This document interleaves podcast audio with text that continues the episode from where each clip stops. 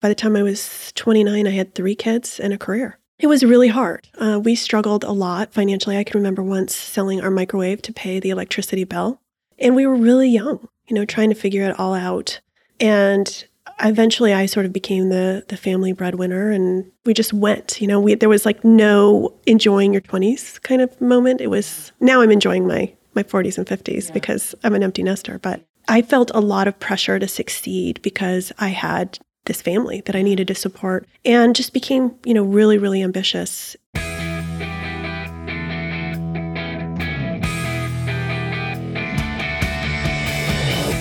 You're listening to the MILF Podcast. This is the show where we talk about motherhood and sexuality with amazing women with fascinating stories to share on the joys of being a MILF.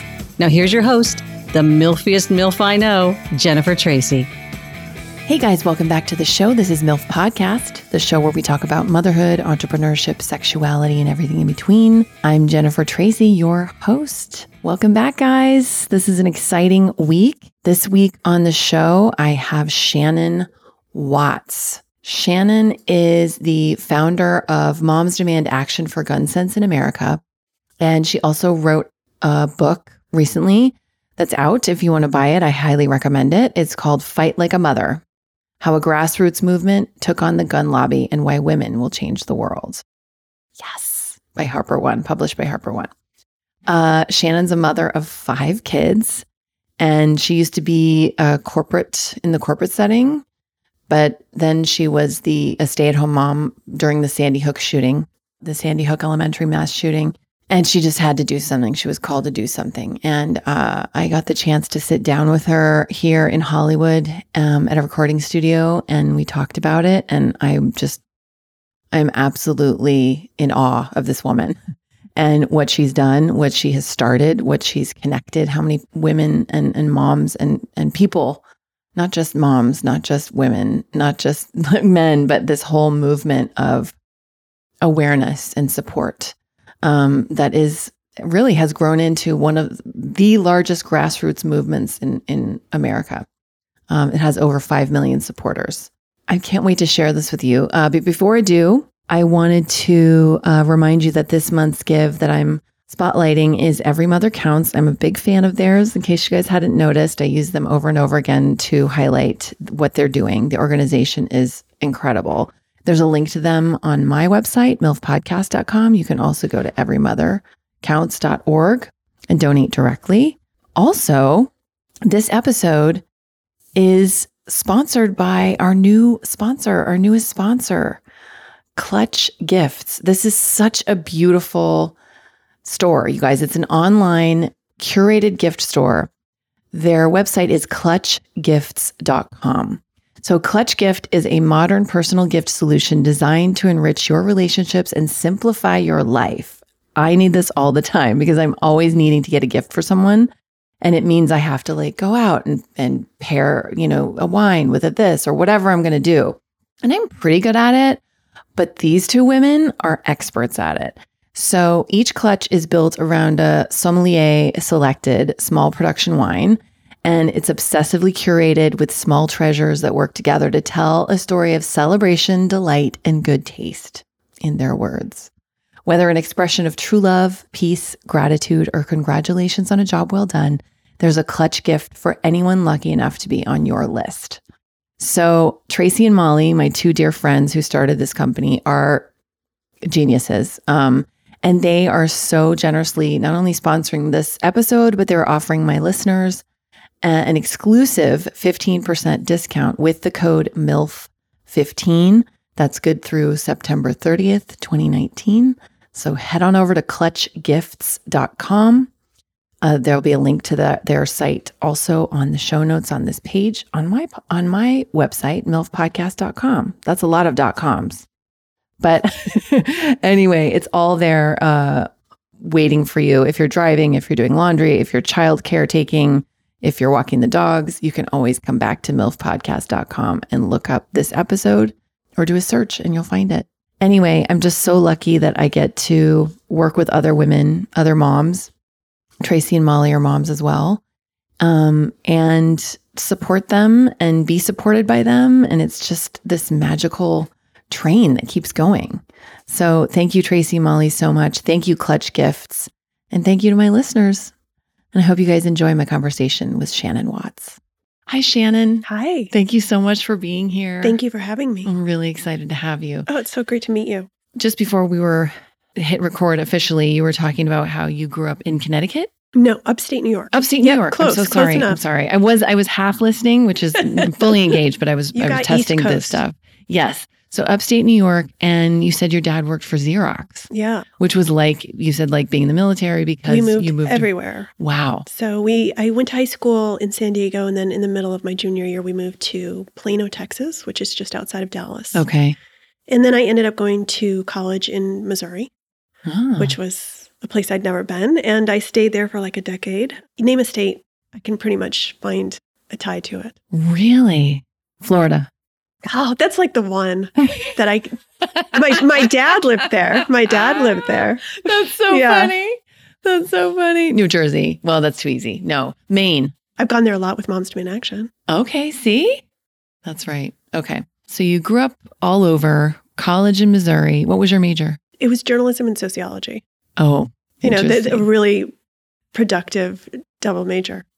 Are you kidding? That's a fascinating. I mean, well, that's always the thing. It's like no matter I think what the major is. I mean, we could have a whole conversation about college. And your kids are in college, most of them now. Yes, Many of them. Yeah. So, or I guess some of them are done. Two are done. Oh my gosh. We've got one in Bloomington, Indiana. We've got, she's actually just dropped out of college to become a stand up comedian. Great. Yeah. Send her over here. I will. yeah. And uh, my other one is at the University of Denver. And then I have one going to the University of San Diego. Oh, nice. Nice places to visit. Yeah, no kidding. Tell me what happened after you graduated college. What was your you graduate college, you're a young girl, you have the world at your feet. What what happens next? Well, I thought it was a really good idea to get married right out of college. Okay. I did that. And then three months later, I got pregnant. Wow. I had that baby. And then three months after that baby was born, I got pregnant. So by the time I was 26, I had two kids. But I also had started a career in communications. I went to work for Governor Carnahan in Missouri, where I wrote speeches and did sort of introductory communications stuff. Uh, and not too long after that, I went to work for a PR agency in Kansas City. Went full force very early. By the time I was 29, I had three kids and a career. How did you balance that? It was really hard. Uh, we struggled a lot financially. I can remember once selling our microwave to pay the electricity bill, and we were really young, you know, trying to figure it all out. And eventually, I sort of became the the family breadwinner, and we just went. You know, we there was like no enjoying your twenties kind of moment. It was now I'm enjoying my my 40s and 50s because I'm an empty nester, but yeah.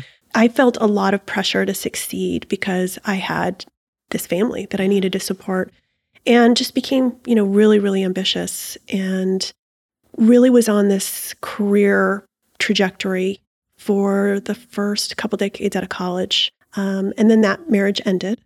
We were married so young. Uh, You know, it's really difficult, I think, to make a marriage work when you're married in your early 20s and then you get to be in your 30s and you're kind of like, oh, we're completely different I'm not people. the same person No. and you're not the same person. Exactly. Yeah.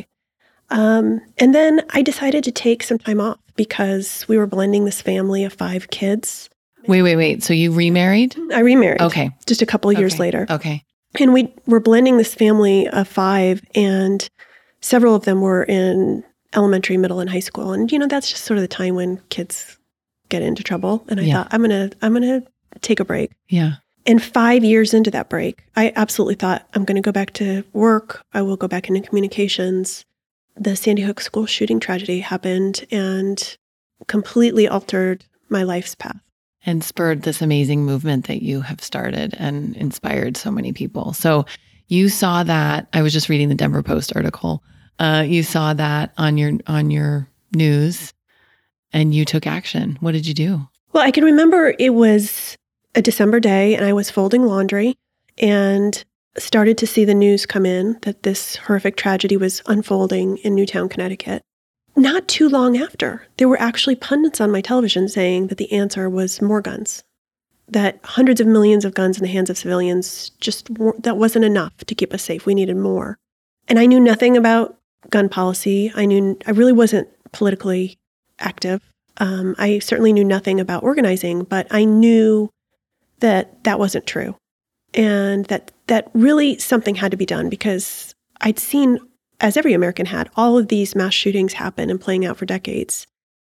And not to mention the daily gun violence that happens in this country, but no one had really acted. Even after one of Congress's own colleagues, Gabby Giffords, was shot, yeah. really no one did anything. So I thought, okay, I'm going to get online and I'm going to join something like Mothers Against Drunk Driving. And I searched and I couldn't find anything. I found male run think tanks in Washington, D.C. I found some one off organizations in states, again, mostly run by men. And I knew that I wanted to be part of a badass army of women. So I thought, okay, what can I do? I'll, I'll just start a Facebook page. And I, I lived in Indiana at the time. And I really did not have any social media footprint at all. So, why I thought I would end up having a conversation with other people, I'm not sure. But that's exactly what happened. It was like lightning in a bottle, where tens of thousands of people joined this Facebook page very quickly.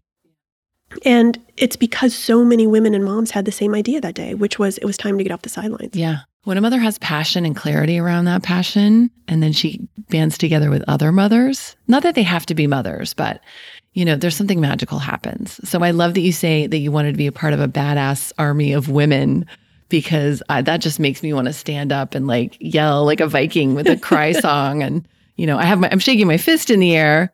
No weapon. I don't have a weapon, but my weapon just is my voice, you know, or my, my, my defense is my voice. So, so you found your voice and you amplified that and attracted a tribe who said, Yes, let's do something about this. So from there, you have this Facebook group. It's really active. You guys are communicating. What happened? And this was 2014? No, this was 2012 going right into 2013. Oh, right, because Sandy Hook, yeah. So Sandy Hook was at the end of the the shooting was at the end of 2012. Right. And first of all, these type A women all started Googling me and they found my personal contact information. So of course they started calling me and emailing me as women will do.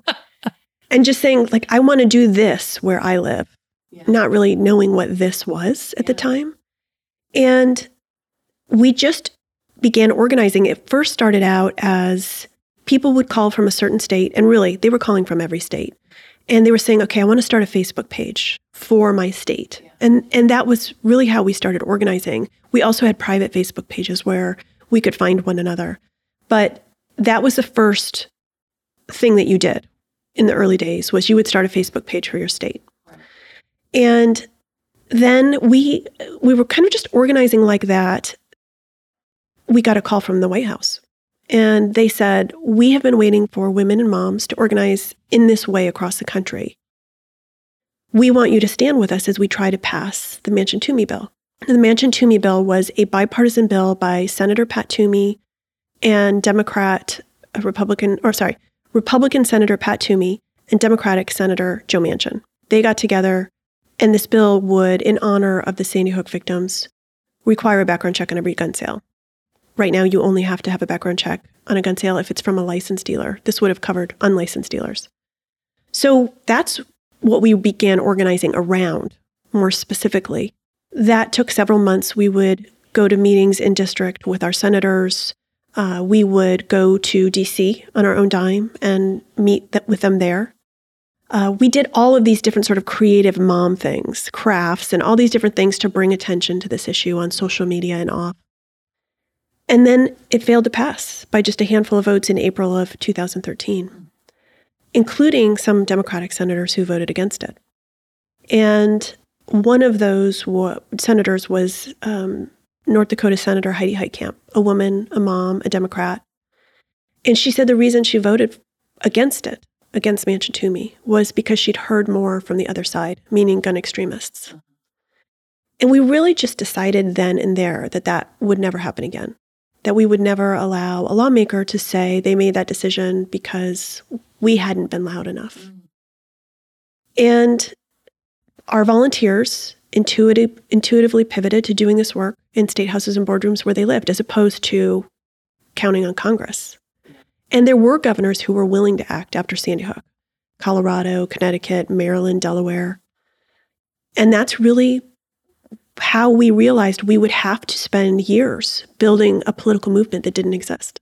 Wow. So, like, quite literally grassroots from just your kitchen sink, folding laundry, out to all these other moms doing whatever they're doing and then on to all these bigger things but you realize it had to be at that level at that personal level you know mom to mom and then to community to community is what i mean yeah that's so interesting so wow okay uh, I had a question and I forgot it, but now I'm going to come back to it. uh, my mind is just going on. I mean, I got chills just when you said, um, you know, you never wanted that to happen again because your voices weren't loud enough. And so, because it seems like from there, that's when you really just, you were like, we are going, you know, ovaries to the wall. like, we're not stopping. And from then, you've just, you have not stopped a second.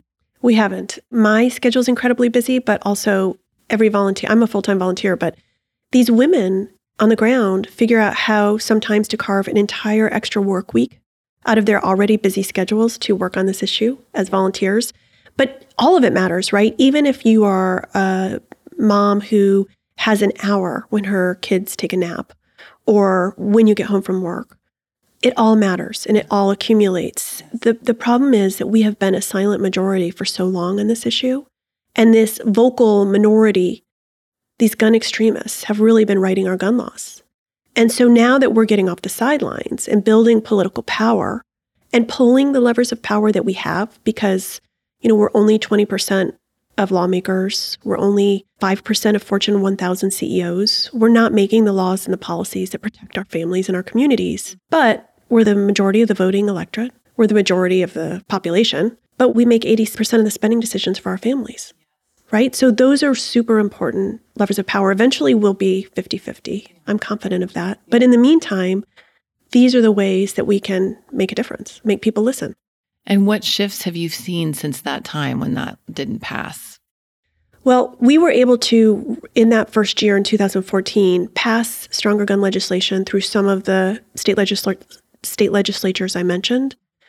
The other thing we realized very quickly was that we would have to play a lot of defense. So the NRA is really insidious at the state level, and they have passed horrible laws, or they try to pass horrible laws that we have to beat back.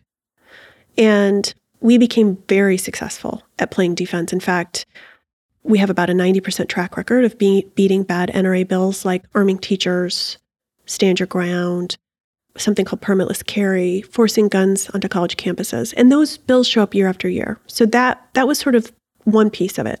I didn't even know about some of those. Just as you were listing them, I'm like, that sounds so absurd. Yeah. And this is all coming from the NRA? Most of it is coming from the gun lobby, yes. And whether that's the NRA as a national organization or the state gun groups that, in many ways, are even more extreme than the NRA.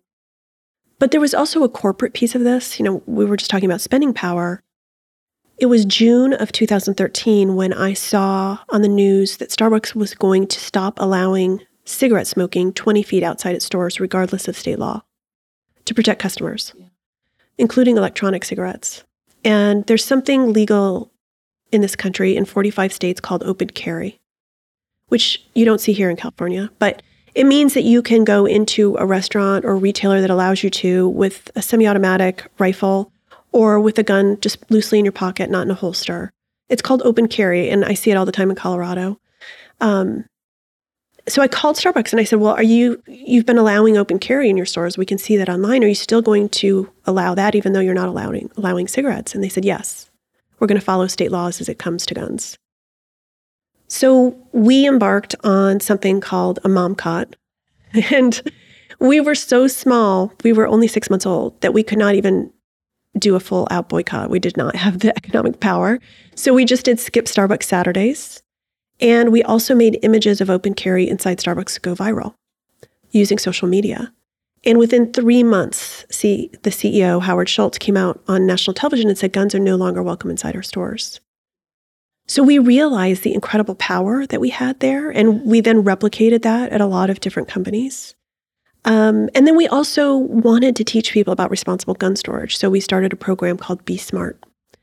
And it's a really non polarizing way to talk about the fact that 4.5 million children in America live in homes with unsecured guns and that they need to be locked, unloaded, and separate from ammunition. So, all of these things the, the legislative piece, the corporate piece, the cultural piece that really was the genesis of our grassroots movement. Wow. I'm so I'm like a little bit I'm a little bit starstruck right now just listening to you talk. I'm like, she's so smart, she's so amazing, she's doing all this stuff, and she's really hot. Like, oh wow, the hot part is an added bonus. It's true. And also like what you're doing is sexy. You know, it's empowering. It's sexy yeah. to be a woman empowering her voice, empowering other women's voices, and protecting our children, you know, ultimately.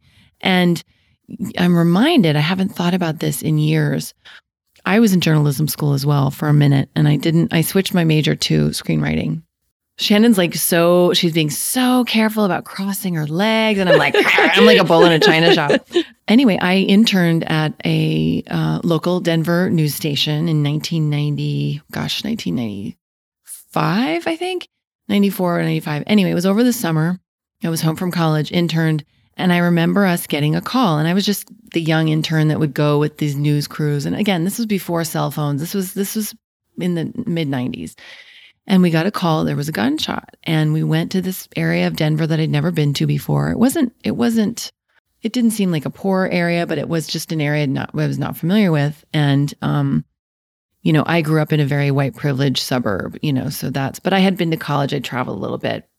My point is, it was this Filipino family. And what had happened was this young nine year old boy had found a loaded gun in between the headboard and the mattress and was playing with it. I don't know where the parents were. They were home, but they were not in the, they weren't, weren't watching him. And he was playing with it with his six year old sister and he ended up killing her, not knowing obviously what he was doing or that that would have happened. And I remember pulling up and just the wailing crying of the mother and the grandmother, because they all lived together, was just so horrific and so agonizing to listen to. And I was just a kid. I think I was like 19 at the time. It really shook me. And and it was it even though I didn't meet them or, you know, and that was the other thing, like the news crew I was with, they wanted me, me, they wanted to get me, the lackey, the 19 year old, to go up to the family and try to get an interview. And I sort of started walking up, and thank God this police officer in a suit said, you know, please leave the family alone. I was like, great. So I went back. I said, no, we're going to give them their privacy. And it was such a horrific scene, and I will never forget it for the rest of my life. I haven't thought about it for a while, but it gave me that personal experience because I had never been exposed to guns. I wasn't raised in a house where there were guns around or hunting or anything like that. So to have that experience and just to know like wow, that's a choice that that, you know, and I'm sure there's a cultural element to that too that I didn't understand. But the, and that was before all these mass shootings started happening anyway, I don't know why I told you that. I just because it was such a personal story. It is. Yeah. It is the only country where we see children getting a hold of guns and either shooting or injuring themselves or others. And it is a uniquely American epidemic. And it's because the responsibilities that go along with gun rights have been so incredibly eroded over the last few decades. Um, you know, NRA instructors sometimes encourage people to keep loaded guns in their kids' closets. And given that there are 4.5 million unsecured guns in children's homes in this country, it's such an important conversation to be having because you may think you know your friends, or you may think, oh, I live in a blue state, or you may think, I know my family. But I can't tell you how many volunteers have said to me, I finally asked my parents, because I know they have a handgun, I asked them how they store it. And they found out that they keep it in a shoebox under the bed where their kid sleeps, right? When they visit. So there really is, if people want to learn more about it, it's besmartforkids.org. But you can go there and learn all about how do I ask this question when I send my kids to friends and families' homes. Yeah. yeah, and you really have to ask it. And and I I've shared this on the show. So my son is nine, going on ten. He's a history buff. He's obsessed with war, World War One, World War Two, Vietnam. Um, and he's now that he's such a reader, like he will read about it.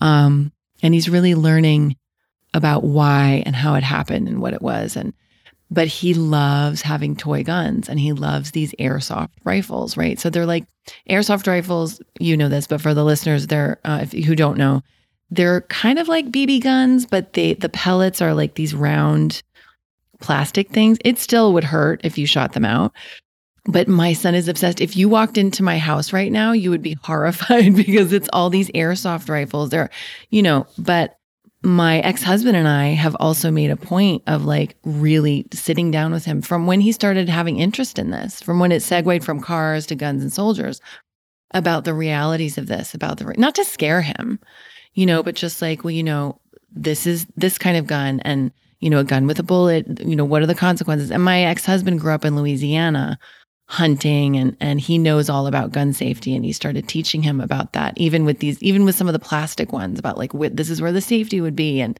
so but it was interesting being that mom you know and having that experience and having other kids come over and the moms and blooms would my son would be talking about it and a lot of moms will say well we don't we don't play with guns or we don't talk about guns or we don't you know and i'm like well okay we do. And I think it's really important to talk about because the fact is, these little boys, and it's mostly little boys, not always, sometimes girls too, but they're just drawn to that from the time they're can talk. I have five kids, four girls. And when I had Sam, I thought, okay, he's just going to be like his sisters. And it's intuitive. I mean, he, I can remember he would be in the bathtub and he would take the Barbies they had left and he would turn them into guns. And this is not a kid who was exposed to stuff like that. Same. My son wasn't either. He I had, he hadn't even watched anything on TV at that point. He was still in preschool when he started showing interest in it. yeah. Like, oh, okay, this is slightly innate then. Yes. yes. So and and as with everything, like information, education, showing, you know, showing them the broad spectrum of it, but also the specifics age appropriate i'm talking. I'm yeah, not you know of course. um, but, it's and, crucial. and, and the other part of that is you know we have seen studies that show that while it's fine to educate your kids about guns if you leave them alone in a room with a loaded gun especially boys they will still play with it because they are curious right? We don't teach kids not to t- touch the stove and then leave it on. So that's why our program is all about educating adults to take responsibility. Only 28 states in this country hold gun owners accountable for safe storage of their guns. And so where I live in Colorado, you know, if I left a loaded gun on my kitchen counter and my son got it and injured himself or someone else, it would be a misdemeanor and a $400 fine. So that's why it's so important until we have stronger gun laws in place to really be a part of the education. Yeah. Thank you for that. And we'll have um for my listeners, we'll have links to all of this in the show notes and all these websites so that you can go on and learn and and also get involved. Um so wow. So you also just had a book come out. Can we talk about your book? Yes, Fight Like a Mother. It came out a week, ago, two weeks ago, I guess now. Congratulations. Yeah, thank you. That's so exciting. It has been really fun to travel across the country and do book events with volunteers and thank them for their, their work this book tells a lot of their stories. Um, I say it's part memoir in that I talk about what was it like to go from being a corporate communications executive to being a full time mom to now the tip of the spear on an issue that can be very volatile. Um, I say it's part manual because I get so many calls from especially women and moms who say, How did you do this? Because there's an issue that I'm passionate about and I want to do something similar in my neighborhood or my community or my state. And then I say it's part manifesto because I want women to take the skills they learn as activists, especially with our organization, and move from shaping policy to making it as lawmakers. Mm, that's so badass. That's so awesome. Three M's. Yes, I love that. So, and do you now? You you said I forget what you just said. You said the point. You're the point of a spear. The tip of the spear. The tip of the yep. spear, excuse me. That's powerful. And that's also really threatening to a lot of people. Yes. So I've noticed. yeah. It's been an interesting six years. How has that affected your private life and your own safety and security? I mean, how do you, you know, move around? Like I was, I was doing an Instagram before this and I was like, I'm at an undisclosed location interviewing a very important woman who's coming. Um, not that I was afraid of anything, but also because we're in a secured building and so on and so forth. However, it was something I thought about when I was interviewing you, and it's actually why I picked this place, you know? So I was wondering how you how you personally negotiate that. Within hours after starting the Facebook page, I started to get threats. All my personal information was public. So I was getting texts and calls and Did anybody show up at your house? Yeah, oh people oh drove by my house really slowly. People were started sending me letters like with the son of Sam stuff oh cut out of God, magazines. You're kidding me. And early on, this is when I lived in Indiana, I called the police and the local policeman came to the door and I just wanted to say, say, could you keep an eye on the house kind of thing? And he said, well, that's what you get when you mess with the Second Amendment, ma'am. so I kind of realized early on I was in this alone, at least from that standpoint. But there's this underbelly of America, right, that exists, and they are gun extremists, and they want to silence you. They want to intimidate me, our volunteers. And I just refused to let that happen because, you know, if we lose our children, we really have nothing left to lose. And it became like white noise for me for the last several years. What has been a, sort of a new chapter in that saga is that the NRA has started attacking me directly. So a few days before Mother's Day, they started um, tagging me on Instagram and in Twitter and, and really telling their followers to go after me. And really graphic death threats and sexual violence threats began again, um, really within the last month or so. I travel with uh, security and I use an alias, which to me is so bizarre because here I am, just this 48 year old woman who wants a background check on every gun sale. I'm a mom of five. And you have to be the one. Doesn't seem under, that controversial yeah. to me, but apparently it is still to some people. Wow. Well, I just so applaud you and everything that you're doing and your bravery. And I just can't wait to see what you pull off next. Like this is really exciting. And how does your what does your husband think about this?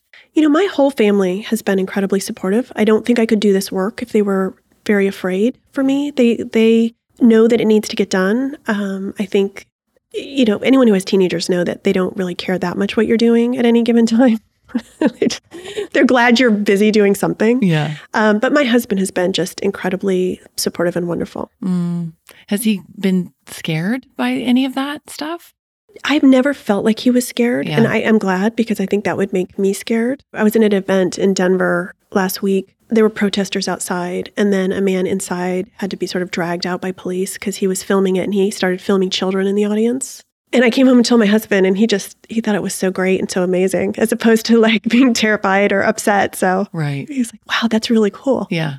Well, you know, you're onto something really important when it gets the attention of multiple perspectives. Well, and it's not just me, right? So this happens at volunteer events too. I'm sure. We we just had a Wear Orange weekend, which is a way to honor victims and survivors of gun violence, but also just to bring national attention to this crisis. And in Ohio, in Cincinnati, people open carrying showed up at our event just to make a point, mm. a really gross point. It's just something that is par for the course when you're working on this issue. And it really is meant to intimidate and silence. Yeah. So now that the book is out and you're experiencing all this, what what is next for you? I mean, I, I know you're busy right now, or is it just more of this, more of the, more of I think we're at such an important inflection point in the movement. You know, we outspent the NRA. We also outmaneuvered them in the, the midterm elections. And they're under all this investigation right now for misspending members' money, uh, for their ties to Russia. So they go into 2020 with their hands tied behind their back. We go into 2020 stronger than we've ever been as a movement. After the horrible tragedy in Parkland, Florida, our organization tripled in size because so many Americans wanted to get off the sideline. And we are not just moms, we're mothers and others. And we have been able to take that newfound size and, and really turn it into political power. When Parkland happened, legislative sessions had just started. And so we were able to pass stronger gun laws in 20 states last year, nine of which were signed by Republican governors. And I think the, the, the fact that every single candidate, including the Republican that's primarying the president, is fighting to be the best on this issue. They're competing. That's a sea change in American politics. So I'm really excited about the upcoming election. Wow, that's awesome. And I have to ask, how are you feeling about it's off topic, but not off topic, the recent changes in the abortion laws in several of the states? How are, what do you think about that? Well, you know, it's interesting because these lawmakers who believe laws will stop abortion are the same lawmakers often who don't believe that stronger gun laws will stop gun, gun violence. It really doesn't make a lot of sense to me. I thought after the election of Donald Trump that we could lose a lot of energy in our organization because people would feel torn in so many directions to pay attention to different things that were going on. And, and people should. They should get involved in whatever issue they're passionate about. But I think because, you know, we're actually the largest grassroots movement in the country now, we had built this machinery on the ground after the election and and whenever there's a horrific shooting tragedy in this country and people decide they want to get involved, we make it so easy to join. You know, we we actually have this whole group of volunteers who call and welcome people who sign up to to participate in our organization. We make sure you're invited to an event right away. And then we find out what you want to work on and, and how you want to get involved and how we can best use your time. And I think that attracts people to our organization and it makes them feel right away like they're plugged in and they're making a difference and they're winning. We did a, a poll of volunteers and said, what keeps you motivated? What keeps you volunteering on this issue? And it was it was winning. And that's not a story you hear that we're winning on this issue. Yeah. And and it's just so important to keep that in mind. Yeah. I love that. Yeah. Do you watch Handmaid's Tale? I watched the first season and then it just started to get so dark and so violent that I just couldn't do it. So dark. Well, the second season just started and I watched the first three episodes. And I have to mm-hmm. say, it, it's chilling watching it now, almost a year later, I think, from when it was last mm-hmm. on. And what's what's changed here in in the states and just to think mm-hmm. about how oftentimes, and as you said earlier, and you gave the statistics about we're only 20% of lawmakers, we're only, you know, and, but to hear you say that you're optimistic that we will be 50% gives me so much hope because sometimes, you know, I will see what's going on in the world and get my snippets. I really only read the New York Times and the LA Times, and sometimes I listen to NPR. That's how I get my news, Um, because um, that's about all I can take, honestly. But um, sometimes my the takeaway for me and, and the and the walk away is I feel defeated as a woman. I feel defeated and and I have felt defeated as a mother, you know, as a woman who has a child and and then therefore has that vulnerability.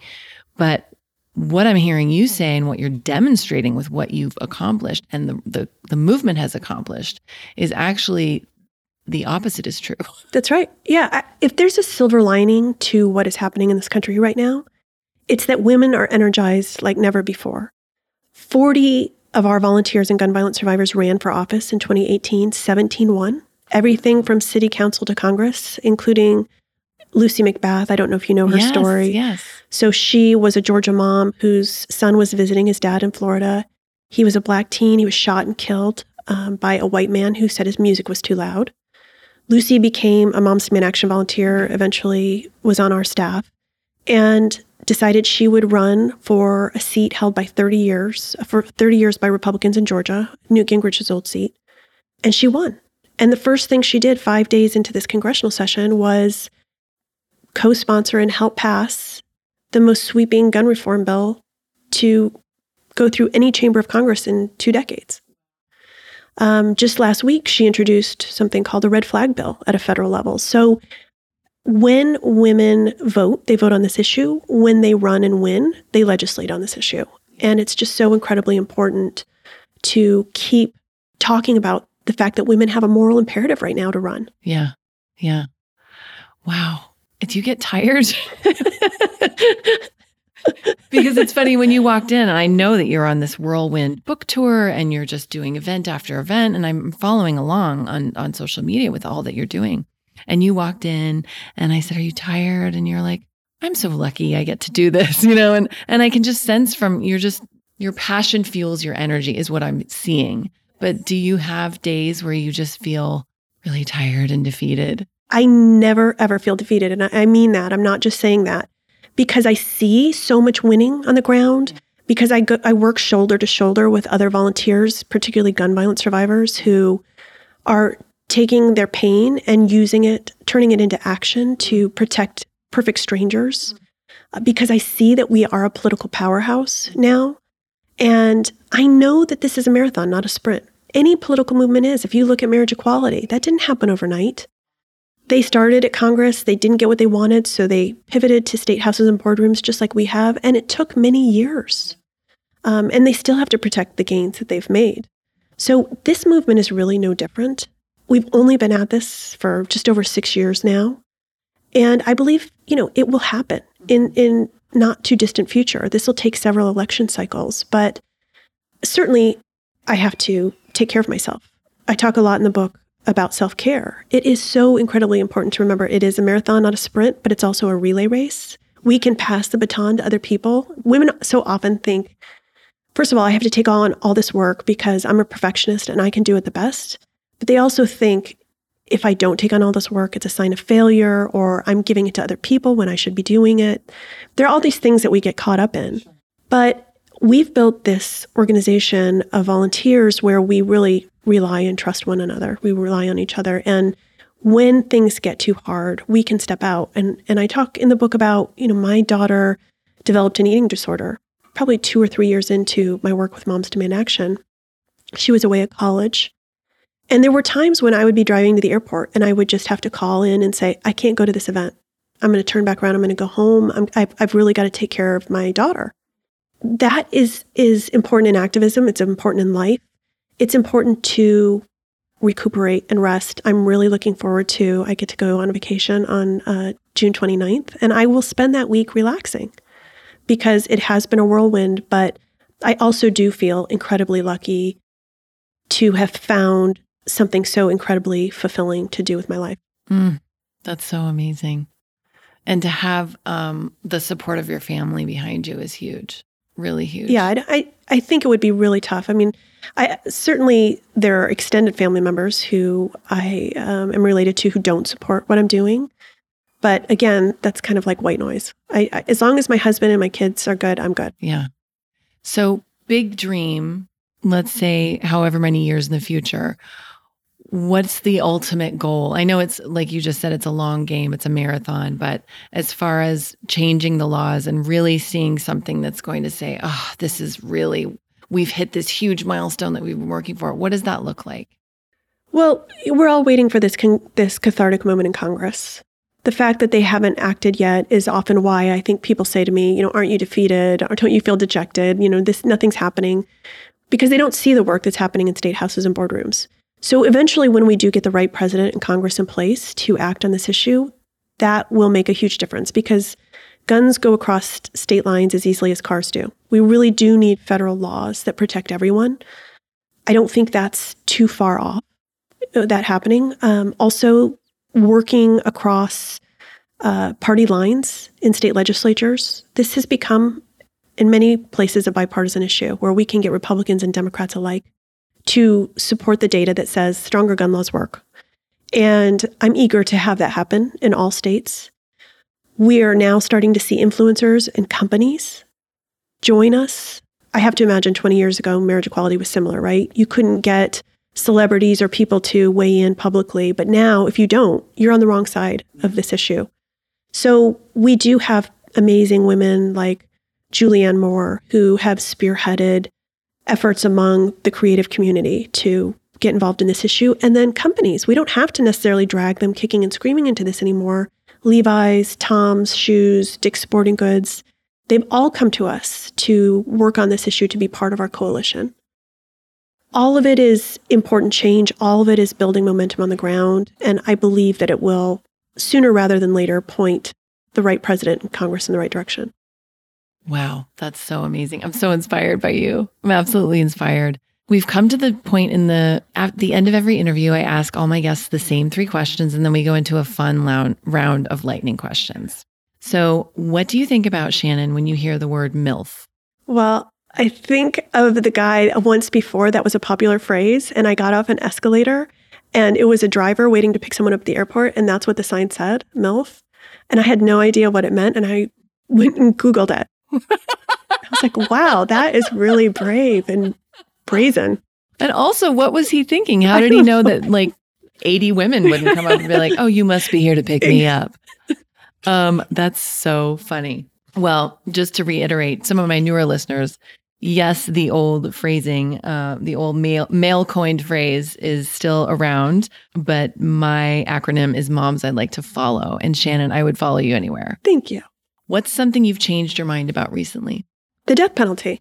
I grew up in upstate New York with very conservative parents. And I don't know if it was recent, but within the last five years, I realized that this is about social injustice and not about consequences for your actions. Mm.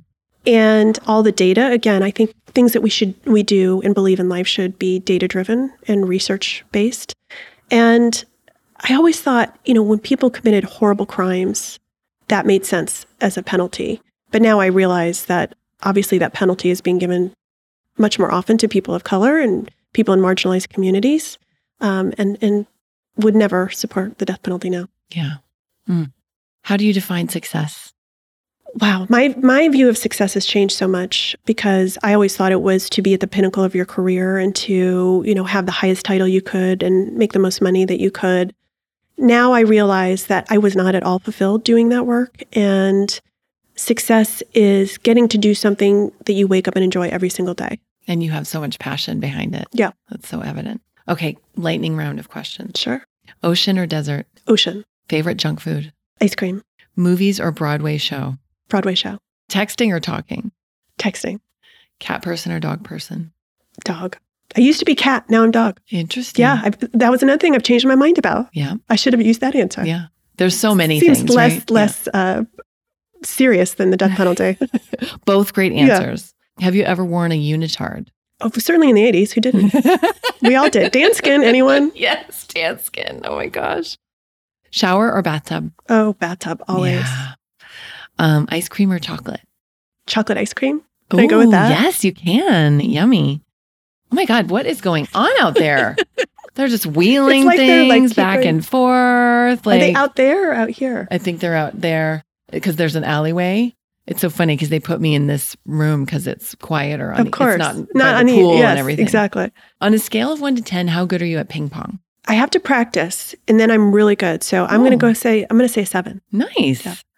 What's your biggest pet peeve? I can't even tell you how many times a day I'm asked, why are you involved in this when we're losing on this issue? And I, it's a little like Groundhog's Day, but it's an important role to play to explain that we're not losing all the time. Yeah. But I get asked that question a lot. Yeah. Yeah. Well, I mean, I just kind of asked it earlier. No, saying, do you ever feel defeated? But you asked. But I didn't you, mean you it gave me an opening to explain how we weren't. But Yes. people really, in media, for example, like um, I argued with Chris Cuomo all weekend after the uh, Virginia Beach shooting on Twitter because Mm-hmm.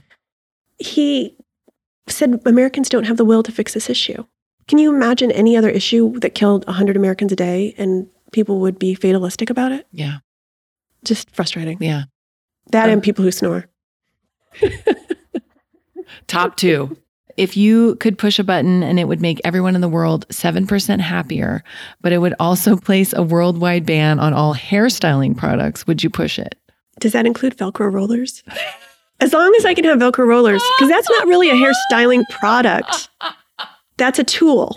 I really think I just fell in love with you fully. Mm. Like that was the best. I. I do Velcro rollers every day of my life since the 80s when they had the spongy ones. Really? And now I use, and they're really important. So I'm going to feel bad for that whole 7% of the population if that's considered a well, no, product. if everyone in the world would be 7% happy, Oh. just 7% though. if you're going to take my Velcro rollers away, that's an, absolutely not. Well, and what you're doing, the percentage is going to be way higher Right. with the progress you're already making. They'll be alive. in my opinion. They'll be alive. They're Right. just happy. right, Right. right, and and probably feel a lot safer, just in have general. Full hair. Yeah. We'll all have full hair. Volume. Superpower choice: Mm. invisibility, ability to fly, or super strength. Oh, I love invisibility. That would be so fun. Would you rather have? This is a weird question. I lose some people on this one, but I gotta I'm fo- be a putting little all my focus on it. Okay. Would you rather have six fingers on both hands or a belly button that looks like foreskin? Six fingers. That's disturbing. See? I don't. Does anyone answer it differently? Oh yeah. Oh God. Um, and you, you, I didn't ask you the other weird question. I won't even ask how you came up with that. I'm weird. I like to be weird. I mean, it's called the MILF podcast. I have to be a little edgy. What was the name of your first pet? Little Kitty. Oh, Not very original. That was her name when we got her at the. Yeah, but you must have the been a child. I was. Yeah, and then Little Kitty met a very tragic demise. but she was my first pet. Shannon, you're amazing. What you're doing is amazing. Thank you. I'm so inspired by you, and I just have so much respect for you. Thank you well, for it's an honor to the be show. here and to meet you. Same. Thank you so much for listening, guys. I really hope you enjoyed my conversation with Shannon Watts. Join me next week for a fresh episode of MILF Podcast. And don't forget to head on over to clutchgifts.com and use your special exclusive MILF discount with the code MILF15. I love you guys. Keep going. See you next time.